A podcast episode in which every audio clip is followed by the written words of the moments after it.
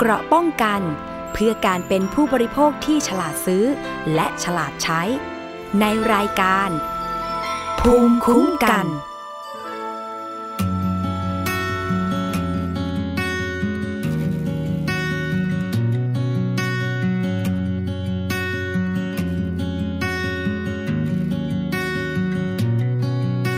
บทความที่ฉันได้เขียน มาจากบทเรียนที่เธอเคยเรียน ว่าจาที่ฉันเอ่ยไปว่าจากอารมณ์ที่เธอผ่านเจอ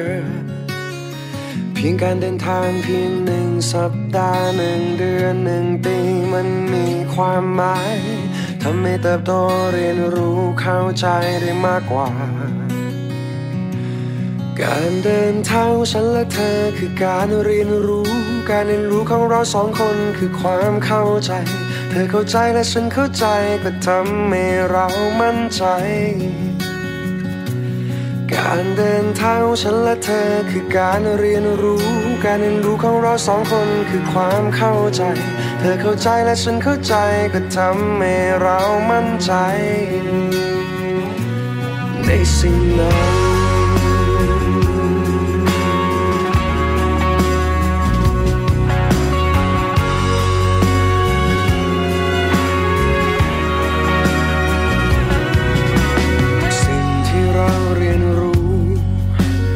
ริมต่อการก้าวเดิน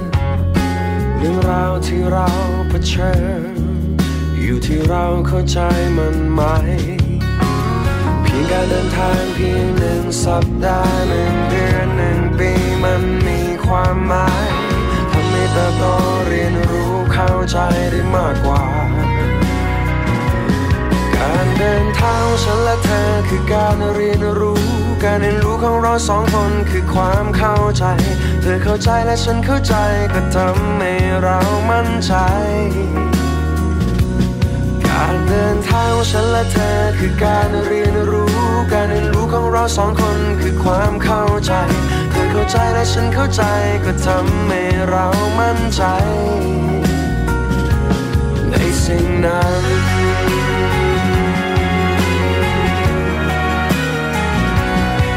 ความรั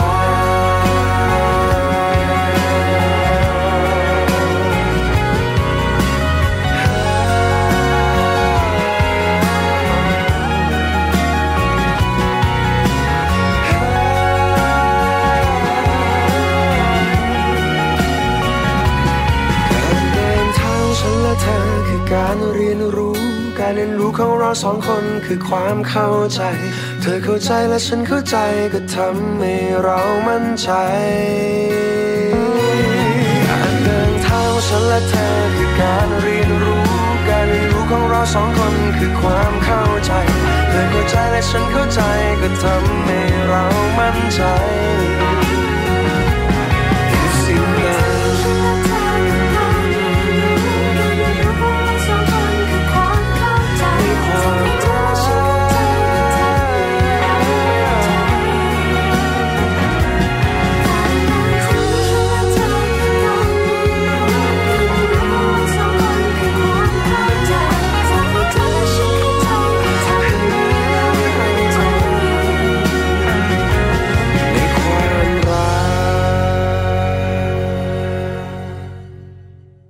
วัสดีค่ะ คุณผู้ฟังคะพบกับรายการภูมิคุ้มกัน รายการเพื่อผู้บริโภคกันอีกครั้งหนึ่งนะคะ วันนี้ตรงกับวันอังคารที่ 15 มีนาคม 2559ค่ะ พบกับดิฉัน สวนีฉ่ำเฉลียวนะคะ เราพบกันทุกวันจันทร์ถึงวันศุกร์เวลา 11นาฬิกาถึง 12นาฬิกาฟังและดาวน์โหลดรายการได้เช่นเคยนะคะ ฟังสดได้ทาง www.thaipbsonline.net และฟังสดทางแอปพลิเคชันนะคะ ทาง thaipbs.or.th ค่ะแฟนเพจนะคะเข้ามากดไลค์กันได้เลยที่ www.facebook.com/thaipbsradiofan และ www.twitter.com/thaipbs PBS Radio ค่ะ โทรมาเพื่อติชมรายการนะคะ รวมทั้งให้ข้อเสนอแนะ สัญญาณโทรศัพท์นะคะ หรือว่าสัญญาณที่ปล่อยออกไปแล้วเนี่ยได้ยินชัดกันหรือเปล่ายังไงนะคะ โทรเข้ามาที่ 027902666 ค่ะ และขอสวัสดีนะคะ ไปยังสถานีวิทยุชุมชน ที่เชื่อมโยงสัญญาณกับเรานะคะ สวัสดีไปยังสถานีวิทยุชุมชนคนหนองยาไซจังหวัดสุพรรณบุรี FM 107.5เมกะเฮิรตสถานีวิทยุชุมชนปฐมสาคร FM 106.25เมกะเฮิรตสถานีวิทยุชุมชนคนเมืองลีจังหวัดลำพูน FM 103.75เมกะเฮิรตสถานีวิทยุชุมชนวัดโพบาลังจังหวัดราชบุรี FM 103.75เมกะเฮิรตสถานีวิทยุเทศบาลทุ่งหัวช้าง จังหวัดลำพูน FM 106.25เมกะเฮิรตสถานีวิทยุชุมชนคนเขาวงจังหวัดกาลสิน FM 89.5เมกะเฮิรตนะคะ วันนี้เรามาสวัสดีคุณผู้ฟังกันค่ะ ในวันที่ 15 มีนาคมอย่างที่บอกไปแล้วนะคะ แต่วันที่ 15 มีนาคมค่ะของทุก ปีนะคะ จะมีการจัดงานสำคัญงานหนึ่งนั่นก็คือ งานวันคุ้มครองผู้บริโภคสากลนั่นเองค่ะ ซึ่งก็จะมีประเด็นที่แตกต่างกันไปนะคะทำให้เราเนี่ยเห็นเรื่องของการทำงานคุ้มครองผู้บริโภคในประเทศไทยค่ะ ว่ามีการพัฒนาแล้วก็ขยายบทบาทไปยังกว้างๆนะคะแล้วก็มีการทำงานทั้งในเชิงนโยบาย เรื่องขององค์การอิสระเพื่อการคุ้มครองผู้บริโภคนะคะ แล้วก็มีเรื่องของการร่างแผนปฏิบัติการ เรื่องของการเข้าถึงยา ตามมติสมัชชาสุขภาพ เกี่ยวกับเรื่องของยุทธศาสตร์การเข้าถึงยาอย่างทั่วหน้าของประชากรไทยนะคะรวมทั้งเรื่องของการพัฒนาตัวชี้วัดเรื่องการคุ้มครองผู้บริโภคระดับชาติค่ะ แล้วก็การจัดการความรู้ในเชิงประเด็นอื่น ๆนะคะ ที่ผ่านมาเนี่ยในเมืองไทยของเราค่ะคุณผู้ฟังก็มีเรื่องของการจัดการปัญหาน้ำมันทอดซ้ำเสื่อมสภาพนะคะ การจัดการอันตรายจากแร่ใยหิน เรื่องของการคุ้มครองสิทธิผู้บริโภคด้านรถโดยสารสาธารณะ เรื่องของการใช้เงินให้คุ้มค่า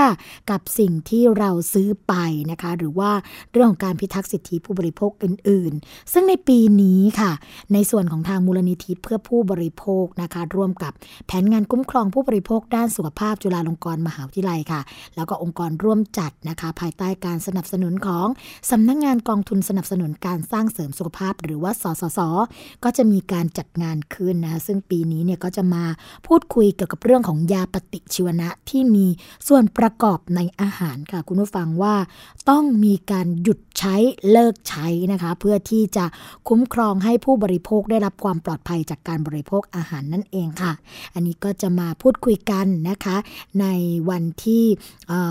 ต่อจากนี้ เพราะว่าวันนี้เนี่ยคุณชนาทิพย์ค่ะ ก็ไปทำข่าวนะคะ เพื่อที่จะติดตามมาให้กับคุณผู้ฟังในรายการได้ฟังกันว่าในเรื่องนี้จะมีนโยบายเรื่องการคุ้มครองผู้บริโภคอย่างไรค่ะสำหรับเรื่องของการคุ้มครองผู้บริโภคในระดับสากลนะคะ คุณผู้ฟังก็ได้มีการรับรองสิทธิผู้บริโภคเอาไว้ค่ะ โดยทางสาพันธ์องค์กรผู้บริโภคสากลนะคะ หรือว่า Consumer International นะคะหรือว่า CI อ่าก็มีการครอบคลุมในการคุ้มครองผู้บริโภคมากกว่าสิทธิผู้บริโภคของไทยค่ะ อย่างสิทธิผู้บริโภคของไทยจะมีทั้งหมด 5 ข้อด้วยกันนะคะ แต่ว่าสิทธิผู้บริโภคสากลค่ะจะมีอยู่8ข้ออ่าเรามาดูเรื่องของสิทธิผู้บริโภคสากลกันดีกว่านะคะ สิทธิผู้บริโภคสากล ข้อที่1ค่ะคุณผู้ฟังก็คือ สิทธิ์ที่จะเข้าถึงสินค้าและบริการที่จำเป็นขั้นพื้นฐานนะคะเช่น ยา อาหาร เครื่องนุ่มห่ม ที่อยู่อาศัย การดูแลสุขภาพ การศึกษาและสุขาพิบาล นะคะ ส่วนข้อที่ 2 ค่ะก็คือ สิทธิ์ที่จะได้รับความปลอดภัยจากการใช้สินค้าและบริการนั่นเองนะคะสำหรับสิทธิข้อที่ 3 ค่ะ ก็คือ สิทธิที่จะรับข้อมูลที่ถูกต้องครบถ้วน ที่จำเป็นเกี่ยวกับสินค้าหรือบริการนะคะ ข้อที่ 4 กันบ้างค่ะ ข้อที่ 4 ก็คือ สิทธิที่จะเลือกซื้อสินค้าและบริการได้อย่างอิสระนะคะ ข้อที่ 5 ค่ะ สิทธิ์ที่จะได้รับการร้องเรียนเพื่อความเป็นธรรมนะสิทธิข้อที่ 6 ค่ะ คุณผู้ฟังก็คือ สิทธิ์ที่จะรับการพิจารณาและค่าชดเชยเยียวยาความเสียหายนั่นเองนะคะ สิทธิข้อที่ 7 ค่ะก็คือ สิทธิที่รับความรู้เกี่ยวกับการบริโภคนะคะ ซึ่งปัจจุบันนี้ก็มีการพัฒนาหลักสูตรต่างๆ นั่นก็คือเรื่องของหลักสูตรบริโภคศึกษานะคะ ที่อาจจะมีเรื่องของการนำหลักสูตรนี้เข้าไปใช้การเรียนการสอนในโรงเรียนค่ะส่วนสิทธิข้อที่ 8 นะคะ คือ สิทธิที่จะได้รับการดำรงชีวิตอยู่ในสิ่งแวดล้อมที่ดีและปลอด ภัยนะคะ ถ้าเกิดเราจะมาดูกันในส่วนของสิทธิผู้บริโภคทั้ง 8 ข้อนี้นะคะ ก็จะเห็นได้ว่ามีสิทธิผู้บริโภคที่คล้ายคลึงกับสิทธิผู้บริโภคไทยอยู่นะคะ แต่ว่าอาจจะมีบางข้อที่มีเพิ่มเติมมากขึ้นมา นี่ก็เป็นเรื่องของการคุ้มครองผู้บริโภคระดับนานาชาตินั่นเองค่ะ ก็ติดตามกันนะคะว่าในส่วนของเมืองไทยจะมีมิติใหม่เรื่องของการคุ้มครองผู้บริโภคกันในเรื่องใดบ้าง เพื่อที่จะทำให้นะคะประเทศไทยหรือว่าคนไทยได้รับการคุ้มครองที่มีประสิทธิภาพนั่นเองค่ะ ประเด็นต่อไปค่ะคุณผู้ฟังจะเป็นเรื่องที่ทางกสทชนะคะก็ออกมายืนยันค่ะว่าซิม 2G คลื่น 900 เนี่ยดับแน่นะคะหลังเที่ยงคืนที่จะถึงนี้นะคะก็คือวันที่ 10 5 มีนาคม 2559 นั่นเองค่ะ ซึ่งทางกสทชนะคะ โดยนายถากรตันทสิทธิ์ค่ะ เลขาธิการของกสทช ก็เปิดเผยค่ะว่าที่ประชุม คณะกรรมการกิจการโทรคมนาคมนะคะ ก็มีมติอนุมัติค่ะ ให้มีการดำเนินการนะคะประมูลคลื่น 4G คลื่นความถี่ย่าน 900 เมกะเฮิรตซ์นะคะให้กับทางบริษัท TrueMove H Universal ค่ะ Communication โดย True เนี่ยมีสิทธิ์ในเรื่องของการถือครองใบอนุญาตคลื่นความถี่ เป็นเวลา 15 ปีนะคะ แล้วก็อนุญาตในวันที่ 16 มีนาคม 2559 ถึงวันที่ 15 มีนาคม 2574 โดย True นะคะได้เดินทางมารับใบอนุญาตไปแล้วเมื่อช่วงเช้าของวันนี้นะคะ ก็คือวันที่ 14 มีนาคมนะคะซึ่งการรับใบอนุญาตเนี่ยก็ส่งผลให้ประชาชนที่ใช้เครือข่ายมือถือ ในระบบ 2G ค่ะ คลื่น 900 เมกะเฮิรตซ์ของ AAS นะคะประมาณ 4 0 0แสนเลขหมาย จะไม่สามารถใช้งานได้ค่ะ ตั้งแต่เที่ยงคืนของวันพรุ่งนี้ เขาบอกว่าจริง ๆ แล้วเนี่ยคำว่าเที่ยงคืนของวันพรุ่งนี้ในข่าวนะคะก็หมายถึงวันที่ 15 มีนาคม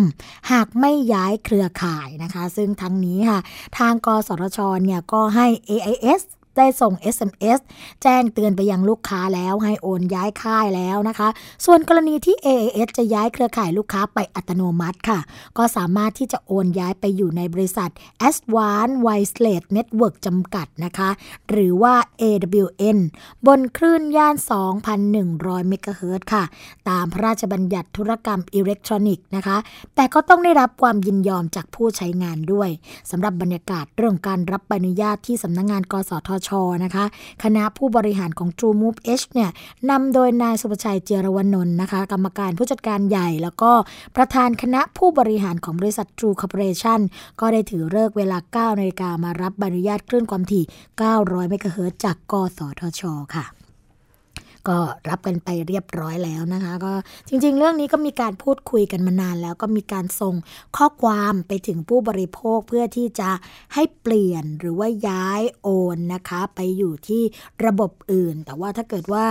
คุณผู้ฟังที่ฟังรายการเราอยู่ในขณะนี้เราก็ยังไม่ได้ย้ายนะคะ ก็อาจจะไม่สามารถที่จะใช้ซิมได้แล้ว เพราะว่าเขาปิดแล้วนะคะอีกเรื่องหนึ่งเป็นประเด็นที่เกี่ยวข้องกับ ข้าวกันบ้างค่ะ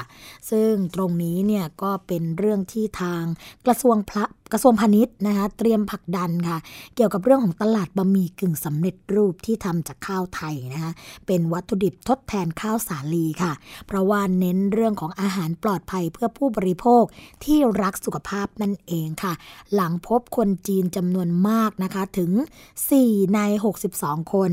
แพ้สารที่อยู่ในข้าวสาลีนะคะหรือว่าสารกลูเทนนั่นเองค่ะ คาดว่าปี 2563 มูลค่าจำหน่ายบะหมี่กึ่งสำเร็จรูปในจีนเนี่ยจะพุ่งขึ้นค่ะราว 450,000 ล้านบาทนะเรื่องนี้ได้รับการเปิดเผยจากนางอภิรดีตันตราพรค่ะ รัฐมนตรีว่าการกระทรวงพาณิชย์นะคะ ก็เปิดเผยว่าเตรียมผลักดันเรื่องของแนวคิด ด้านอาหารปลอดภัยสำหรับกลุ่มผู้บริโภคที่เน้นสุขภาพ แล้วก็แพ้สารกลูเตนนะคะในข้าวสาลี แล้วก็มีการมอบหมายให้สำนักงงานส่งเสริมการค้าในต่างประเทศ หาช่องทางเจรจากับผู้ผลิตค่ะ ว่าให้เปลี่ยนมาใช้แป้งข้าวเจ้าของไทย เป็นวัตถุดิบทำผลิตภัณฑ์นะคะเพื่อทดแทนแป้งข้าวสาลีนั่นเอง โดยเฉพาะในประเทศจีนค่ะ ซึ่งก็เป็นการช่วยระบายข้าวในสต็อกรัฐบาลด้วยนะคะ ปัจจุบันค่ะคุณผู้ฟังคะ จีนนำเข้าบะหมี่กึ่งสำเร็จรูปนะคะ มากขึ้นอย่างรวดเร็ว เนื่องจากการเปลี่ยนแปลงทั้งรายได้ แล้วก็วิถีชีวิตนะคะการดำรงชีวิตที่ต้องอาศัยความสะดวกรวดเร็ว ก็ทำให้มีพฤติกรรมเรื่องการหันมาบริโภคบะหมี่กึ่งสำเร็จรูปนำเข้ากันมากขึ้นนะแต่ส่วนใหญ่ค่ะคุณฟังก็จะจำหน่ายในตลาดในเมืองใหญ่ ๆ เป็นหลัก ซึ่งก็ยังไม่ได้ให้ความสำคัญกับตลาดในชนบทหรือว่าเมืองรอง จากความที่ธุรกิจเนี่ยมีการเจริญเติบโตในช่วงที่ผ่านมา ก็ทำให้ประชาชนเนี่ยมีรายได้เพิ่มสูงขึ้นทำให้ผู้บริโภคในชนบทนะคะ ก็มีกำลังซื้อสูงขึ้นตามไปด้วย พฤติกรรมการบริโภคก็เลยเปลี่ยนแปลงไปค่ะ หันมานิยมการบริโภคบะหมี่กึ่งสำเร็จรูปนะคะ ที่นำเข้ามากขึ้นแล้วก็ยังมีการเรื่องของการค้าออนไลน์หรือว่าอีคอมเมิร์ซนะคะ ก็ได้รับการพัฒนาแล้วก็ได้รับความนิยมจากชาวจีนมากขึ้นทำให้เกิดช่องทางการจำหน่ายใหม่ค่ะ ที่เข้าถึงผู้บริโภคได้อย่างสะดวกรวดเร็ว ก็ทำให้บะหมี่กึ่งสำเร็จรูปนะคะนำเข้าเพิ่มแล้วก็ขยายปริมาณการนำเข้าเนี่ยสู่ตลาดจีนมากยิ่งขึ้นค่ะ อันนี้ก็เป็นการเตรียมนะคะเรื่องของการผลักดันให้เกิดการขยายตัวเรื่องของธุรกิจ ส่งออกนะคะ แล้วก็ยังเป็นการส่งเสริมให้ชาวนาเองเนี่ยมีรายได้เพิ่มขึ้น จากการแปลรูปผลผลิตส่งออกนอกนะคะ ก็เป็นความคิดดีๆ จากกรมการค้าภายในกระทรวงพาณิชย์นะคะ อีกประเด็นหนึ่งค่ะคุณผู้ฟังคะเป็นกรณีที่เครือข่ายเฝ้าระวังธุรกิจแอลกอฮอล์นะคะ แสดงความกังวลค่ะว่า การแปรรูปเครื่องดื่ม แอลกอฮอล์จำหน่ายในรูปแบบของไอศครีมแท่งเนี่ยจะส่งเสริมให้เยาวชนอายุต่ำกว่า 20 ปี เข้าถึงเครื่องดื่มแอลกอฮอล์ได้ง่ายขึ้นนะคะ ด้านผู้อำนวยการสำนักงานคณะกรรมการควบคุมเครื่องดื่มแอลกอฮอล์ค่ะ ก็มีการเตือนว่า การแปรรูปเครื่องดื่มแอลกอฮอล์เพื่อจำหน่ายนะคะ มีความผิดตามกฎหมายสุรา แล้วก็กฎหมายควบคุมเครื่องดื่มแอลกอฮอล์ซึ่งจะมีโทษทั้งจำและปรับนะคะ ซึ่งหลังจากได้รับร้องเรียนค่ะ ว่ามีการโฆษณาแปรรูป เรื่องของการขายเครื่องดื่มแอลกอฮอล์นะคะในรูปแบบของไอศกรีมแท่ง ผ่านสื่อออนไลน์ โดยมีการระบุสถานที่เวลาจัดจำหน่ายอย่างชัดเจนนะคะ นายแพทย์สมานฟูตระกูลค่ะผู้อำนวยการสำนักงานคณะกรรมการควบคุมเครื่องดื่มแอลกอฮอล์ก็ได้ลงพื้นที่ตรวจสอบภายในย่านแฟนะคะ ที่เป็นย่านสวนลุมพินีค่ะ ก็พบ ร้านที่แปลรูปเครื่องดื่มแอลกอฮอล์ดังกล่าวนะคะ แล้วก็มีความผิดเลยตามกฎหมายสุราปี 2493 ฐานจำหน่ายผิดวิธีค่ะ อีกทั้งนะคะก็ยังพบว่าร้านดังกล่าวเนี่ยไม่มีใบอนุญาตคล้ายเครื่องดื่มแอลกอฮอล์จากกรมสรรพสามิตค่ะ นอกจากนี้นะคะก็ยังกระทำผิดกฎหมาย ควบคุมเครื่องดื่มแอลกอฮอล์ปี 2551 นะคะว่าด้วยเรื่องของการโฆษณาขายเครื่องดื่มแอลกอฮอล์ก็มีโทษจำคุก1 ปี ปรับไม่เกิน 5 0 0แสนบาท หรือทั้งจำทั้งปรับนะคะ วันนี้รายการภูมิคุ้มกันก็มีเสียงของนายแพทย์สมานมาเปิดให้ฟังกันค่ะ ทางกรมควบคุมโรคกระทรวงสาธารณสุขเนี่ยเราก็คงจะประสาน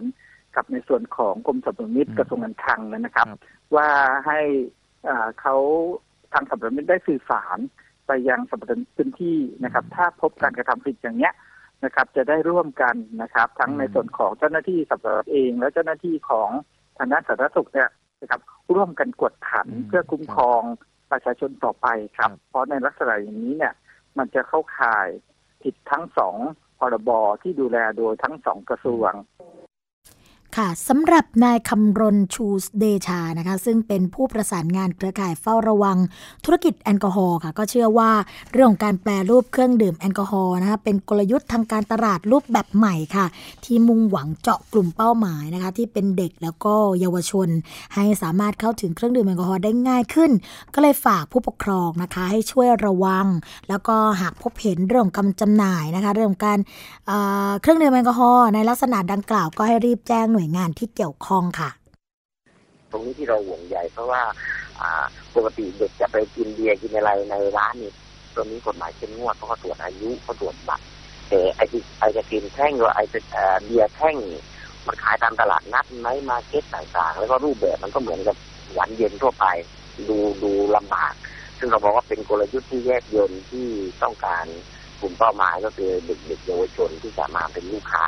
คือตรงนี้ที่เราเราห่วงใย เพราะว่าเมื่อดื่มเมื่อกินเข้าไปมันก็มองเหมือนเบียร์ซึ่งตรงนี้เราก็อยากฝากถึงผู้ปกครอง แล้วก็มองว่าให้ระมัดระวัง ค่ะสำหรับ ในเรื่องของการควบคุมเครื่องดื่มแอลกอฮอล์นะคะก็จะมีการรวบรวมหลักฐาน แล้วก็ทำหนังสือกล่าวโทษค่ะส่งไปยังสถานีตำรวจในพื้นที่ที่จัดงานนะคะ เพื่อให้ดำเนินคดีตามกฎหมายค่ะ พร้อมทั้งประสานงานไปที่กรมสรรพสามิตเพื่อร่วมดำเนินการตรวจสอบตามกฎหมายสุรา แล้วก็กฎหมายเรื่องการควบคุมเครื่องดื่มแอลกอฮอล์ต่อไปนะคะ ซึ่งตรงนี้ก็ต้องออแจ้งไปยังผู้ปกครองค่ะ ต้องหันมาสนใจให้ความสำคัญกับบุตรหลานมากขึ้นนะคะ เพราะว่าเรื่องการเข้าถึงแอลกอฮอล์ได้ง่ายแบบนี้เนี่ยก็อาจจะส่งผลทำให้ในส่วนของบุตรหลานนะได้รับอันตรายหรือว่าได้รับอุบัติเหตุจากการเดินทางเกี่ยวกับเรื่องนี้ก็ได้นะคะแล้วก็อาจจะมีผลเกี่ยวกับเรื่องของอนาคตเรื่องของการเรียนต่อไปนี่ก็เป็นผลที่เราในฐานะผู้ปกครอง คุณพ่อคุณแม่ก็ไม่อยากจะให้เกิดเหตุการณ์เช่นนี้นะคะ อีกประเด็นหนึ่งค่ะคุณผู้ฟังเป็นเรื่องการขึ้นค่าเรือด่วนเจ้าพยานะคะ ขึ้นมาอีก 1 บาท แล้วก็มีผลไปแล้วเมื่อวันที่ 14 มีนาคมนี้ค่ะ เรื่องของการขึ้นค่าเรือด่วนเจ้าพยาอีก1บาทนะคะ เรื่องนี้ก็จริงๆ แล้วมีการปรับ หรือว่ามีการเตรียมนะคะเรื่องการขึ้นราคามาแล้ว หลังจากที่น้ำมันดีเซลค่ะ เกิน 21 บาทต่อลิตร ติดต่อกันเกิน 7 วัน ด้านเรือแสนแสบนะคะ ก็มีแนวโน้มค่ะที่จะจอปรับ นะตามขึ้นมาอีกก็จะเริ่มในวันที่ 15 มีนาคมค่ะ เมื่อวันเสาร์ที่ 12 มีนาคมนะคะ ช่วงประมาณ4โมงครึ่งก็คือ 16นาฬิกา30 นาทีก็มีการรายงานนะคะว่ากรมเจ้าท่าเนี่ยก็ได้ออกประกาศแจ้ง จากบริษัทเรือด่วนเจ้าพยาจำกัดค่ะว่าได้มีการประกาศ ปรับขึ้นราคาค่าโดยสารเรือโดยสารนะคะในแม่น้ำเจ้าพยาทุกประเภท 1 บาท ตั้งแต่วันจันทร์ที่ 14 มีนาคมนี้ี้นะคะ เนื่องจากราคาน้ำมันดีเซล มีการปรับราคามากกว่า 21 บาทต่อลิตร ซึ่งเป็นไปตามเงื่อนไขในการปรับราคาค่าโดยสารเรือค่ะ ที่กระทรวงคมนาคม แล้วก็กรมเจ้าท่าได้กำหนดไว้นะคะทำให้ตราค่าโดยสารเรือในแม่น้ำเจ้าพยาเปลี่ยนแปลงไปดังนี้ค่ะ เรือประจำทางทุกท่านะคะ จาก 7 บาท 9 บาท 11 บาท ตอนนี้ก็ปรับเพิ่มเป็น 8 บาท 10 บาท 12 บาทนั่นเองนะคะ ก็ปรับขึ้นมาเป็นเพิ่มอย่างละ 1 บาท ส่วนเรือด่วนธงส้มค่ะ จาก 13 บาทก็เป็น 14 บาทนะคะ เรือด่วนธงเหลืองจาก 18 บาทก็เป็น 19 บาท แล้วก็เรือด่วนธงเขียวนะคะ จาก 18 บาท 30 บาทก็เป็น 19 บาทกับ 31 บาทค่ะ ด้านนายชวลิตเมตยะประพาสนะคะ เจ้าของและกรรมการผู้จัดการบริษัทครอบครัวขนส่ง 2002จำกัด และนายกสมาคมเรือไทยนะคะ ผู้เดินเเรือคลองแสนแสบอ่าก็เปิดเผยว่าตั้งแต่วันที่ 15 มีนาคมนี้ค่ะ บริษัทก็จะมีการปรับอัตราค่าโดยสารเรือคลองแสนแสบเช่นกัน โดยปรับขึ้นทุกระยะอีก 1 บาทนะก็ทำให้นะเรื่องของ ค่าโดยสารของเรือค่ะ ก็เพิ่มขึ้นนะคะจาก 7 ถึง 17 บาทก็เป็น 8 ถึง 18 บาท ซึ่งขณะนี้ก็มีการติดประกาศตามท่าเรือต่างๆ ไว้เรียบร้อยแล้วค่ะ โดยราคาน้ำมันดีเซลนะวันที่ 12 มีนาคมนะคะอยู่ที่ 22 บาท 29 สตางค์ค่ะ ก็เป็นไปตามเกณฑ์ที่กำหนดนะคะ คือหากราคาน้ำมันดีเซลมากกว่า 21 บาทติดต่อกัน 7 วันค่ะคุณฟัง ก็จะใช้เวลาประกาศอีก 3 วันรวมเป็น 10 วัน สามารถประกาศขึ้นค่าโดยสารได้ ซึ่งบริษัทก็จะเริ่มปรับตั้งแต่วันที่ 15 มีนาคมนะคะคาดว่าไม่มีผลกระทบกับผู้โดยสารค่ะ เพราะว่าที่ผ่านมาทางบริษัทก็มีการปรับราคาขึ้นลง ตามเกณฑ์ค่าน้ำมันอยู่แล้ว ซึ่งขณะที่นายดรุณแสงฉายนะคะท่านเป็นรองปลัดกระทรวงคมนาคม รักษา ราชการแทนอธิบดีกรมเจ้าท่าค่ะ ก็เปิดเผยค่ะว่า หลักเกณฑ์การปรับอัตราค่าโดยสารเรือสาธารณะเนี่ยก็จะมีการพิจารณาจากราคาน้ำมันดีเซล หากเพิ่มสูงขึ้น 21 บาทต่อลิตร เกิน 7 วันนะผู้ประกอบการเองเนี่ยก็สามารถที่จะปรับเพิ่มราคาค่าโดยสาร 1 บาทได้ ส่วนเรือโดยสารข้ามฟ้าค่า 10 สตางค์นะคะ โดยใช้เวลาประกาศอีก 3 วันรวมเป็น 10 วัน ขณะเดียวกันค่ะ หากราคาน้ำมันดีเซลลดต่ำลงกว่า 21 บาทต่อลิตร ติดต่อกัน 7 วันนะคะ ก็ใช้เวลาประกาศอีก 3 วัน รวมเป็น 10 วัน ให้ปรับลดค่าโดยสารลง 1 บาทค่ะ ส่วนเรือข้ามฟากนะคะ ก็ลด 50 สตางค์เช่นกัน ก็ถือว่าเป็นการปฏิบัติตามกฎหมายที่ตรงไปตรงมานะคะ คุณผู้ฟังก็ถ้าเกิดราคาขึ้นก็ปรับขึ้น ราคาลดก็ปรับลดนะคะ อันนี้นะ อีกประเด็นหนึ่งค่ะ คุณผู้ฟังเป็นเรื่องที่ทางเครือข่ายนะคะ หรือว่ามูลนิธิเข้าถึงเอสนะก็เข้าไปร้องเรียนที่กระทรวงสาธารณาสุขกัน เหตุเนื่องมาจากนะคะ เรื่องของการที่ทางโรงเรียนเนี่ยมีการบังคับให้ตรวจเลือดนะคะ เพื่อที่จะหา ติดเชื้อ HIV ก่อนเข้ารับการศึกษาในโรงเรียนค่ะ เรื่องนี้ได้รับการเปิดเผยนะคะ เมื่อวันที่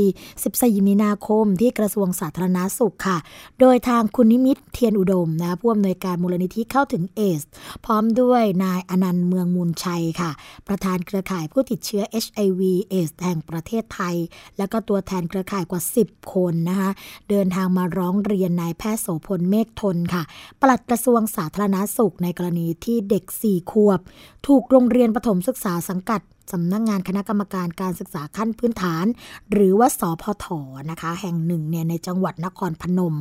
บังคับให้ตรวจเลือด หาเรื่องของการติดเชื้อ HIV ก่อนเข้าการรับการศึกษาในโรงเรียนค่ะ โดยแนนันนะคะก็บอกว่าพ่อแม่ของเด็กคนดังกล่าวเนี่ยเป็นผู้ติดเชื้อ HIV แต่ก็ได้รับยาต้านไวรัสตลอดทำให้อาการปกติสามารถทำงานได้ ส่วนตัวเด็กเองค่ะไม่ได้ติดเชื้อ แต่เมื่อลูกของครอบครัวไปสมัครเข้าเรียนชั้นอนุบาลหนึ่งของโรงเรียนแห่งหนึ่ง ในจังหวัดนครพนมนะคะ โดยมีการตรวจสุขภาพชัดเจนว่า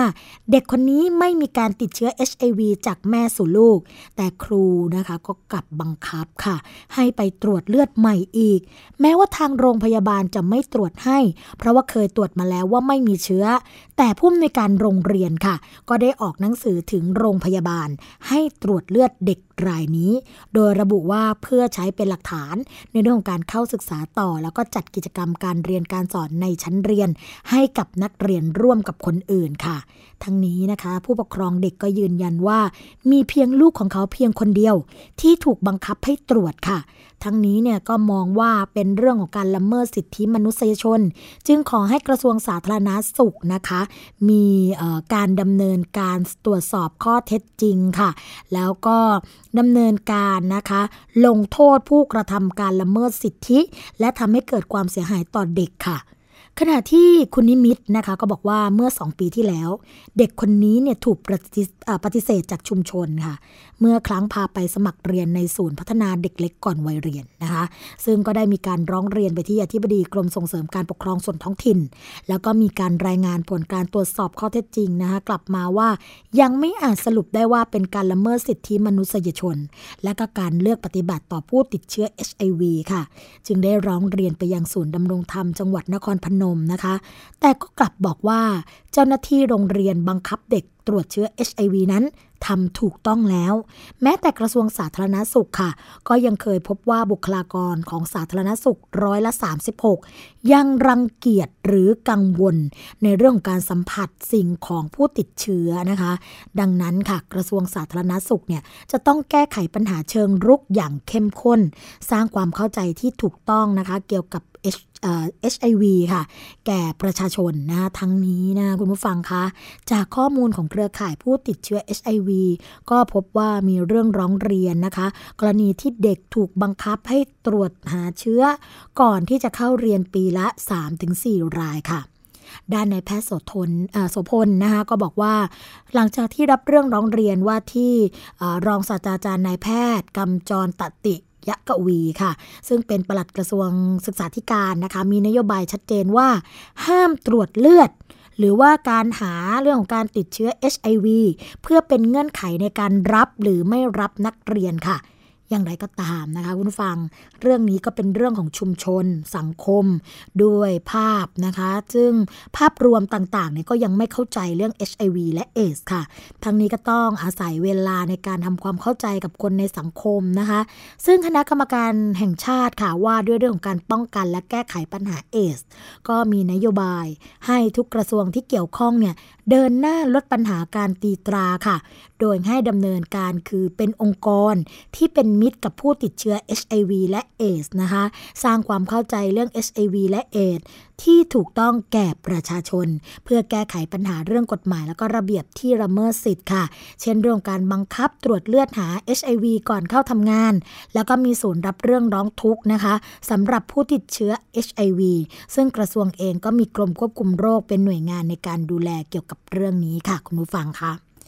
ก็น่าแปลกใจหลายหลายประการนะคะ ที่ทำไมบางครั้งเนี่ยการดำเนินการแบบนี้กับเด็กที่อายุน้อยๆนะคะถึงมองว่าไม่ใช่เรื่องของการละเมิดสิทธิเด็ก กลับมองว่าเป็นเรื่องปกตินะคะ ทั้งๆทที่ก็มีกฎหมายที่เกี่ยวข้องออกมาบอกกันอยู่แล้วว่า เรื่องนี้เนี่ยจะได้รับการยกเว้น เรื่องของการตรวจหาเนี่ยจะไม่เกิดขึ้นแน่นอนเพื่อที่จะใช้เป็นข้อจำกัดในการรับหรือไม่รับเด็กเข้าเรียนนะคะนี่ก็คงต้องมาพูดคุยกับผู้ที่เกี่ยวข้องกันค่ะ ซึ่งเดี๋ยวทางรายการภูมิคุ้มกันนะคะก็คงจะเชิญผู้ที่มีส่วนเกี่ยวข้องตรงนี้เข้ามาพูดคุยกันในรายการเพื่อที่จะชี้แจงทำความเข้าใจแล้วก็ให้ข้อมูลที่ถูกต้องนะคะ สำหรับช่วงแรกของรายการภูมิคุ้มกันนะคะคงจะพักไว้สักเท่านี้ก่อน แล้วเดี๋ยวมาพบกับช่วงที่ 2 ของรายการค่ะเราจะมาพูดคุย กับแขกรับเชิญที่ถือว่าเป็นวิศวกรภาคีค่ะ ที่ทำงานด้านความปลอดภัยของท้องถนนนะคะ รวมทั้งเรื่องของการดำเนินการเกี่ยวกับเรื่องของระบบขนส่งอัจฉริยะค่ะ คุณรักสิทธนะ ทิติธนพงศ์นะคะ ซึ่งเป็นวิศวกรภาคี ศูนย์วิจัยยานยนต์และระบบขนส่งอัจฉริยะจุฬาลงกรณ์ค่ะเดี๋ยวเราจะมาพูดคุยกันนะคะ เรื่องของนโยบายใหม่ ๆ ที่ช่วยทำให้ผู้บริโภคในเมืองไทย หรือว่าในกรุงเทพเนี่ยไม่ต้องฝ่าฟันกับรถติดอีกต่อไป พบกันสักครู่นะคะ เกราะป้องกันเพื่อการเป็นผู้บริโภคที่ฉลาดซื้อ และฉลาดใช้ ในรายการ ภูมิคุ้มกัน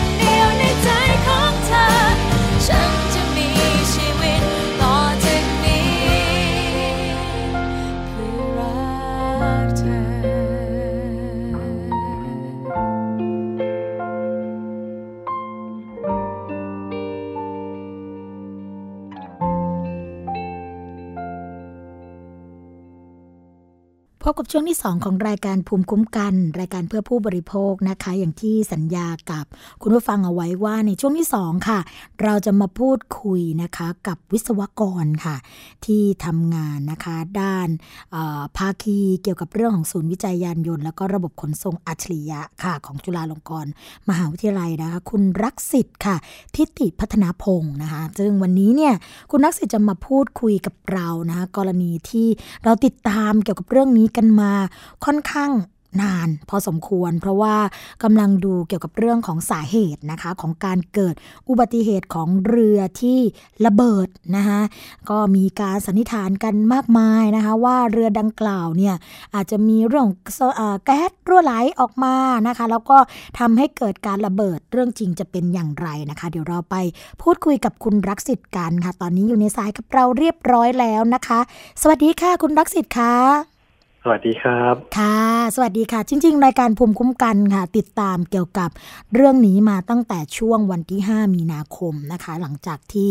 เรือที่คลองแสนแสบอะค่ะ ระเบิดแล้วก็มีผู้บาดเจ็บ จำนวนมากกว่า 50 รายนะคะ แล้วก็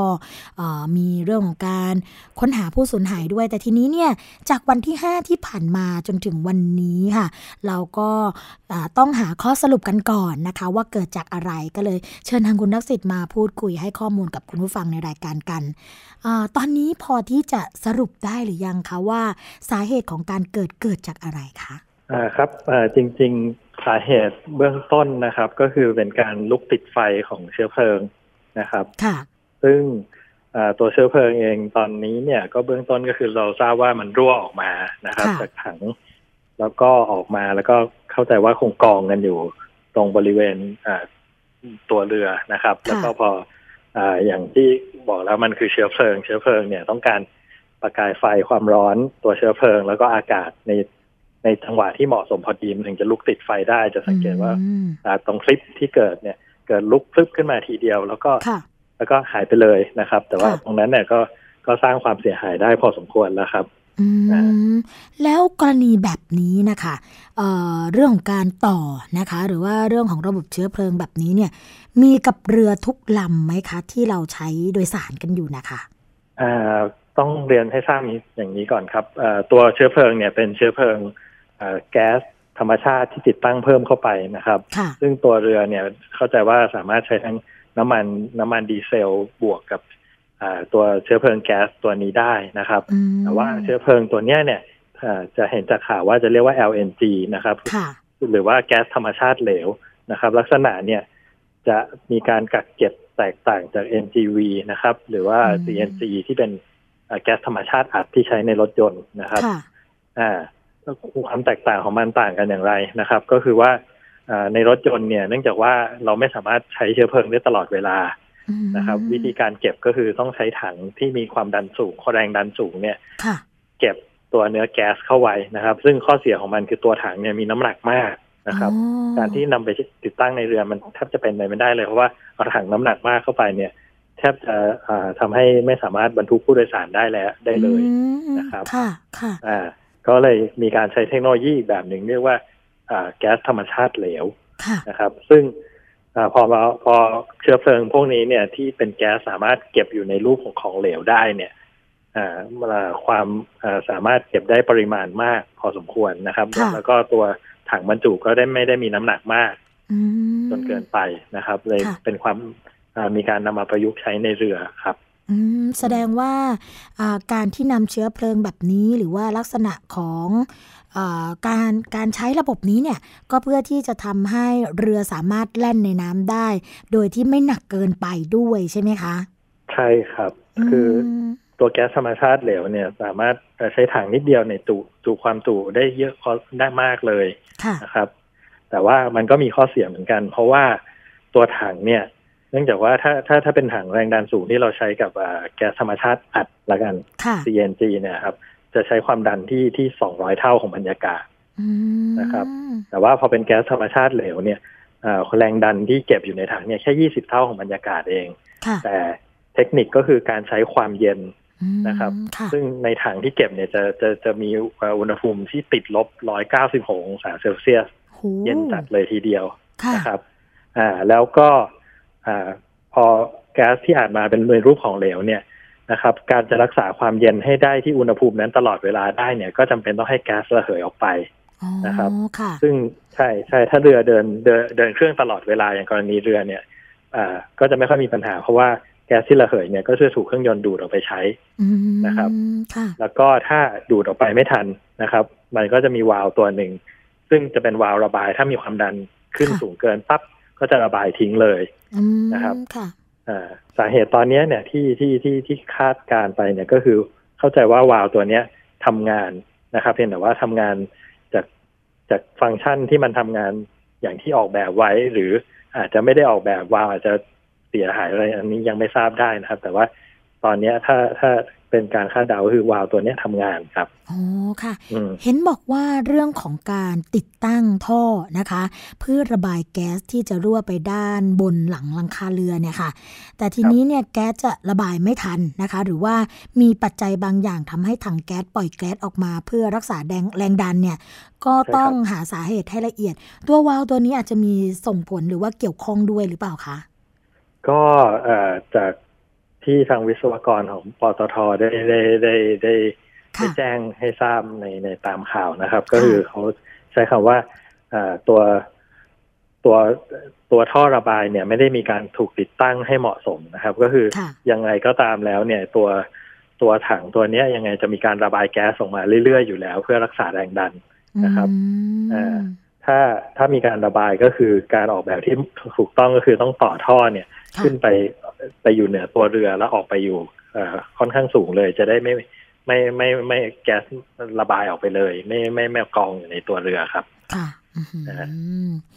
ลักษณะการเกิดอ่าเหตุแบบนี้นะคะ หรือว่าอุบัติเหตุแบบนี้เนี่ย วิธีการป้องกันในฐานะที่ทางวิศวกรรมนะคะ ที่เอ่อวิเคราะห์กันเนี่ยค่ะ จะมีแนวโน้มหรือว่าแนวทางป้องกันเกี่ยวกับเรื่องนี้ยังไงได้บ้างไหมคะ ก็จริง ๆ แล้วตอนนี้เนี่ยเข้าใจว่าทางผู้ติดตั้งทางวิศวกรที่ออกแบบก็ ก็มีการติดตั้งแล้วก็มีการตรวจเช็คอยู่อ่าค่ะประจำอยู่เรื่อยๆนะครับอือฮึแต่ว่าอันนี้เราก็ยังไม่ทราบแน่ว่าเกิดจากการว่าอ่าหลุดจากการตรวจเช็ควาล์ววาล์วทำงานไม่ถูกต้องหรือเปล่านะครับหรือว่าเป็นการทำงานที่ถูกต้องอยู่แล้วและอีกส่วนหนึ่งก็คือว่าตัวผู้ปฏิบัติงานในฝั่งเรือเองเนี่ยต้องมีความรู้ค่ะและความเข้าใจในการทำงาน เกี่ยวกับเอ่อเชื้อเพลิงชนิดนี้ระดับหนึ่งครับอืมถึงพูจะดสร้างก่อให้เกิดความปลอดภัยได้สมได้บูรณ์แบบได้ดีใช่ไหมคะใช่พูดครับถึงเรื่องของเรือไฟไหม้ เรือระเบิดกันไปค่ะคุณลักษิต ก็เลยอดที่จะพูดไม่ได้นะคะ เกี่ยวกับเหตุการณ์สาเหตุเรื่องของไฟไหม้นะคะ ที่ตึก SCB ค่ะ ที่บอกว่าอาจจะมีตัวสารบางอย่างนะคะ ที่เราเรียกว่าสารไพโรเจนนะคะที่ทำให้เกิดแรงดันที่เปลี่ยนแปลงไปทำให้เกิดเพลิงลุกไหม้ขึ้นมาตรงนี้ในส่วนของทางวิศวกรรมมองมองเรื่องนี้ยังไงบ้างคะเพราะว่าตอนนี้อาคารสูงหลายแห่งนะคะ หรือว่าเรื่องของตึกต่างๆ ก็เกิดไฟไหม้เนื่องจากลักษณะแบบเนี้ยค่ะอ่าต้องบอกอ่าเหตุการณ์นี้จริงๆต้องต้องแจ้งเรียนให้ทราบอย่างนี้ครับ มันไม่ได้เกิดไฟไหม้นะครับค่ะเกิค่ะดจากการอ่าที่สารไพโรเจน เนี่ยถูกอ่าทำงานขึ้นมาตัวอุปกรณ์ที่ควบคุมสารตัวเนี้ยค่ะทำงานขึ้นมาทำให้อืมเอ่อแต่ว่าหน้าที่ของตัวสารไพโรเจน เนี่ยก็คือ ทำหน้าที่ดูดซับออกซิเจนออกไปหมดนะครับค่ะพค่ะอไม่มีออกซิเจน เนี่ย ไฟก็ไม่สามารถลุกไหม้ได้อืมนะครับค่ะแต่อันเนี่ยเกิดเกิดคล้าย ๆ ว่าเอ่อเป็นการขั้นตอนปฏิบัติงาน ซึ่งอาจจะมีความผิดพลาดในการขั้นตอนปฏิบัติงานบางส่วนค่ะทำให้ตัวหนึ่งคือ ตัวอุปกรณ์ที่ที่ใช้ในการดับเพลิงตัวนี้เนี่ยค่ะอ่าทำงานขึ้นมานะครับซึ่งไม่รู้ว่าอ๋อทางทางทางผู้รับเหมาที่เข้าไปเนี่ยไปไปไปทำอะไรไว้บ้างนะครับค่ะแต่ว่าค่ะ สิ่งที่เกิดขึ้นคือตัวอุปกรณ์ตัวนี้หนึ่งทำงานขึ้นมานะครับพอทำงานขึ้นมาปั๊บมันก็ดูดซับก็คือปล่อยควันออกมา แล้วก็ดูดออกซิเจนออกไปจากห้องจนหมดเลยนะค่ะครับทำให้หายใจไม่ออกและขาดอากาศโอ้ก็คือไม่ได้เกิดเพลิงไหม้แต่ว่าควันใช่ออกมา พอควันออกมาตัวที่อ่าเรียกว่าดับไฟอัตโนมัติแล้วกันนะคะอ่าไม่ใช่ควันครับ คือไอตัวดับไฟเนี่ยคือมันค่ะสร้างควันออกมาเลยโอ้แต่ว่ามันเกิดจากเหตุเหตุอันใดไม่รู้ที่ที่ ยังไม่ทราบได้อ๋อนะครับค่ะอ่าค่ะเสร็จแล้วก็มีประเด็นที่สองก็คือ เนื่องจากว่าตรงโซนตรงนั้นเนี่ยเป็นห้องห้องมั่นคง ซึ่งเก็บเอกสารสำคัญค่ะของของทางธนาคารไว้นะครับอืมก็คืออาจจะเป็นขั้นตอนปฏิบัติที่ไม่ถูกต้องเท่าไหร่ก็คืออ่ามีการปิดแล้วล็อกไว้นะครับอืมทำให้ค่ะไม่สามารถเข้าไปช่วยเหลือได้ทันทีโอ้เลยนะครับมีผู้เสียชีวิตถึงแปดรายนะคะใช่ครับ ก็คือเป็นเป็นขั้นตอนปฏิบัติซึ่งอาจจะไม่ถูกต้องนะครับ เหมือนเห มือนเป็นระเบียบความปลอดภัยสองเรื่องที่มาชนกันโอ้โหค่ะ คือพอฟังเรื่องนี้หลาย ๆ คนอาจจะมีความรู้สึกว่า เอ๊ะแล้ว ในสำนักงานของเรานะคะ มีลักษณะเรื่องของการติดตั้ง ตัวนี้การถูกแบบหรือมาหรือเปล่านะคะ ในทางวิศวกรรมอยากจะแนะนำอะไรให้กับคุณผู้ฟังฟังบ้างไหมคะ เกี่ยวกับเรื่องนี้นะคะอ่าก็น่าตัวควรจะเป็นเรื่องการอ่าจริง ๆ แล้วในสำนักงานเนี่ย เราจะมีตัวอ่า มาตรฐานนะครับ เรื่องความปลอดภัยและชีวอนามัยอยู่ ซึ่งจะมีค่ะเจ้าหน้าที่ความปลอดภัยนะครับ ก็อยากให้อืมเชื่อฟังแล้วก็ทำการฝึกซ้อมตามขั้นตอนที่ทางเจ้าหน้าที่ความปลอดภัยค่ะมามาแนะนำนะครับ แล้วก็รวมถึงการซ้อมซ้อมดับเพลิงซ้อมหนีไฟนะครับอื้อหือในขณะเดียวกันเนี่ยอ่าเวลาจะเข้ามาปฏิบัติมีมีภารกิจพิเศษ ซึ่งแตกต่างจากอ่าขั้นตอนปฏิบัติปกติเนี่ยอาจจะต้องทำการปรึกษาทางเจ้าหน้าที่ความปลอดภัยเพื่อประเมินประเมินความเสี่ยงก่อนครับอื้อหือ ครับ ซึ่งตรงเนี้ยถ้าในในตึกใหญ่ ๆ หรือบริษัทใหญ่ๆเนี่ยจะมีเจ้าหน้าที่ความปลอดภัยอยู่นะครับ เราสามารถอ่าปรึกษาแล้วก็แจ้งเรื่องยื่นเรื่องเข้าไปได้ ซึ่งมันจะมีการประเมินนะครับ เช่นอ่าบางครั้งอาจจะมีการประเมินว่าโอเคมันเป็นความเสี่ยงค่ะพอสมควรอาจจะต้องเปิดประตูทิ้งไว้ก่อนค่ะก่อนจะเข้าปฏิบัติงานอ่าครับ ทำนองนี้ครับ พอฟังที่คุณรักสิทธิ์พูดแต่ละครั้งนะคะ เวลาเราจะคุยกับคุณรักสิทธิ์เนี่ย มักจะมีเหตุการณ์แบบนี้แหละค่ะคุณผู้ฟังไม่ว่าจะเป็นเรื่องของรถไฟไหม้นะคะ คนติดอยู่ในรถ เรื่องของเพลิงนะคะ เรื่องของระเบิดเรื่องของอะไรหลากหลากหลายเรื่องราวแบบนี้แล้วก็ให้ทางวิศวกรรมนะคะ ออกมาบรรยายให้เราฟังว่าสาเหตุน่าจะเกิดจากอะไรวิธีการป้องกันจะป้องกันยังไงได้บ้างเนี่ย บางครั้งพอฟังแล้วนะคะ รู้สึกว่าเป็นวิธีการที่ง่ายนะคะแล้วก็ไม่ยุ่งยากซับซ้อนเข้าใจได้ง่ายมาก แต่ทำไมถึงได้ปฏิบัติกันยากเหลือเกินนะคะ หรือว่าอาจจะเป็นเรื่องของความย่อนยานเรื่องของการปฏิบัติการก็เป็นไปได้นะคะก็คุณนักสิทธิ์ในฐานะที่ทำงานเรื่องของภาคีนะคะ เรื่องของระบบขนส่งอัจฉริยะแบบนี้เนี่ยตอนนี้มีโปรเจกต์อะไรใหม่ ๆ ที่อยากจะเล่าให้กับคุณผู้ฟังฟังสักนิดนึงไหมคะ ก็ตอนนี้นะครับเราได้ทำงานเอ่อเรื่องเรื่องการขนส่งเนี่ยก็คือเราให้ความสำคัญเรื่องรถติดการจราจรที่ติดขัดในกรุงเทพมหานครค่ะนะครับ ตอนนี้เราก็ได้ทำการศึกษาไปบางส่วนนะครับ ในในในในโครงการของสาทรโมเดลค่ะแล้วก็ทราบว่าอ่าก็มีตอนนี้ได้นำเสนอแนวทางหลากหลายนะครับ ในการอ่าบริหารจัดการ แล้วก็ทำให้การเดินทางของผู้คนพยายามนะครับ ให้ให้รู้สึก มีความสุขในการเดินทางมากยิ่งขึ้นนะครับอืมค่ะครับดีเลยเบื้องต้นตอนนี้เราก็มีโครงการหลากหลายนะครับ ไม่ว่าจะเป็นอ่าโครงการจอดแล้วจรค่ะนะครับ โครงการอ่าลดโรงเรียนนะครับค่ะเพื่อเพื่อจะบรรเทาปัญหาการจราจรติดขัดหน้าโรงเรียนในในเขตสาทรนะครับ แล้วก็ค่ะในในอ่าเร็วๆนี้เราจะทำการอ่าเรียกว่าเป็นการทดลองเชิงสังคมนะครับ ตอนนี้เราก็กำลังทำอ่าโปรโมชั่นนะครับ เพื่อให้ ประชาชนเนี่ยเข้ามาร่วมนะครับค่ะร่วมทดลองกับเราดูว่าเราจะทำให้การเดินทางเนี่ยได้มีความสุขมากยิ่งขึ้นได้อย่างไรนะครับ ก็ค่ะรวมจากโครงการที่เล่าให้ฟังแล้ว แล้วก็มีการอืมเรากำลังนำเสนอที่เอ่อเรื่องการเหลื่อมเวลาทำงานครับค่ะเพราะว่าเอ่อจากประสบการณ์ที่เราแล้วก็จากการศึกษาของเราเนี่ยเราพบว่าทางถนนสาทรเนี่ย ช่วงประมาณเจ็ดโมงถึงแปดโมงเช้าเนี่ยค่ะเอ่อปริมาณรถมันเยอะเกินกว่าที่ ตัวถนนจะรับได้อืมนะครับอ่าถ้ามีการเลื่อนโดยบางท่านมาเช้าขึ้นบางท่านมาสายหน่อยค่ะนะครับทำให้การจราจรอาจจะอ่าดีขึ้นนะครับอืมและการเดินทางของทุกท่านอาจจะอ่าสะดวกสบายยิ่งขึ้นไม่ได้เสียเวลานะครับค่ะเราก็กำลังทำงานตรงนี้กันอยู่นะครับ แล้วก็ค่ะเดี๋ยวเร็วๆนี้จะมีการนำเสนอออกมาครับค่ะ ชอบจังเลยค่ะ ที่บอกว่าการเดินทางยังมีความสุขนะคะ เพราะว่าทุกวันนี้เนี่ยเวลาเดินทางอกสั่นก่อนแกวดเหลือเกินค่ะว่าจะไปทำงานทันไหมจะถึงกี่โมงนะคะ หรือว่าเวลาไปติดเยอะๆมากๆก็อาจจะแบบรู้สึกเครียดนะคะถ้าเกิดว่ามีโครงการดีๆ แบบนี้นะคะ ก็จะทำให้คนที่เดินทางสัญจรไปมามีความสุขกันมากขึ้นนะคะ วันนี้ต้องขอบพระคุณค่ะ คุณรักสิทธิ์ทิติพัฒนาพงศ์นะคะวิศวกร ภาคีศูนย์วิจัยยานยนต์และระบบขนส่งอัจฉริยะจุฬาลงกรณ์มหาวิทยาลัยค่ะ ที่มาให้ข้อมูลดีๆ กับเรานะคะ ไม่ว่าจะเป็นเรื่องของสาเหตุการระเบิดของเรือด่วนนะคะ รวมทั้งวิธีการป้องกัน แล้วก็เรื่องของอการที่ชุดดับเพลิงนะคะ ที่เกิดปัญหา แล้วก็ทำให้มีผู้เสียชีวิตจำนวนมาก จะมีวิธีการดูแลตัวเองกันอย่างไร รวมทั้งโครงการดีๆค่ะ ที่มานำเสนอกันในวันนี้ รายการภูมิคุ้มกันต้องขอบพระคุณเป็นอย่างยิ่งนะคะ ครับผมค่ะ สวัสดีค่ะ สวัสดีครับค่ะ ก็เป็นโครงการดีๆนะคะ คุณผู้ฟังที่เราได้รับข้อมูลดีๆ ต้องบอกอย่างนี้ค่ะ จากคุณรักสิทธิ์เป็นประจำแล้วก็ในโอกาสต่อไปนะคะ เราจะเชิญคุณรักสิทธิ์มาพูดเกี่ยวกับเรื่องของการเหลื่อมเวลาทำงานค่ะว่า จะมีผลดีแล้วก็ทำให้เราเนี่ยเดินทางกันอย่างมีความสุขอย่างไรนะคะ คุณผู้ฟังที่อยู่ต่างจังหวัดก็จะรู้สึกมีความสุขเหมือนกัน เพราะว่าเชื่อว่าหลายคนก็ต้องมีโอกาสเดินทางเข้ามาในกรุงเทพมหานครนะคะแล้วก็อาจจะเจอกับปัญหาจราจรติดขัดกันมากมาย เดี๋ยวคุณรักสิทธิ์จะมาพูดคุยกับโครงการดีๆ แบบนี้ให้เราฟังกันค่ะสำหรับวันนี้นะคะ รายการภูมิคุ้มกันและสวัสดีชำเฉลียวเนี่ย ก็คงต้องขอลาคุณผู้ฟังไปก่อนค่ะ พบกันใหม่นะคะในวันพรุ่งนี้สำหรับวันนี้ สวัสดีค่ะ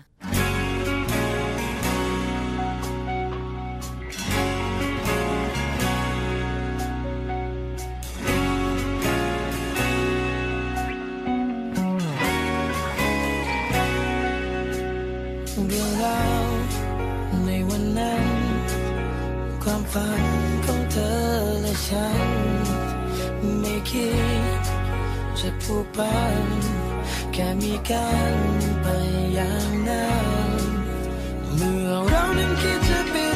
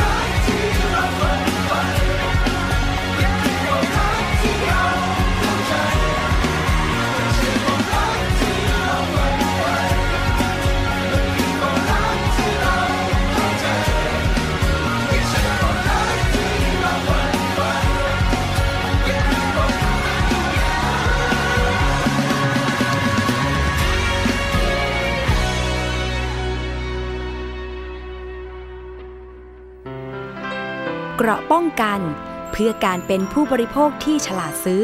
และฉลาดใช้ ในรายการ ภูมิคุ้มกัน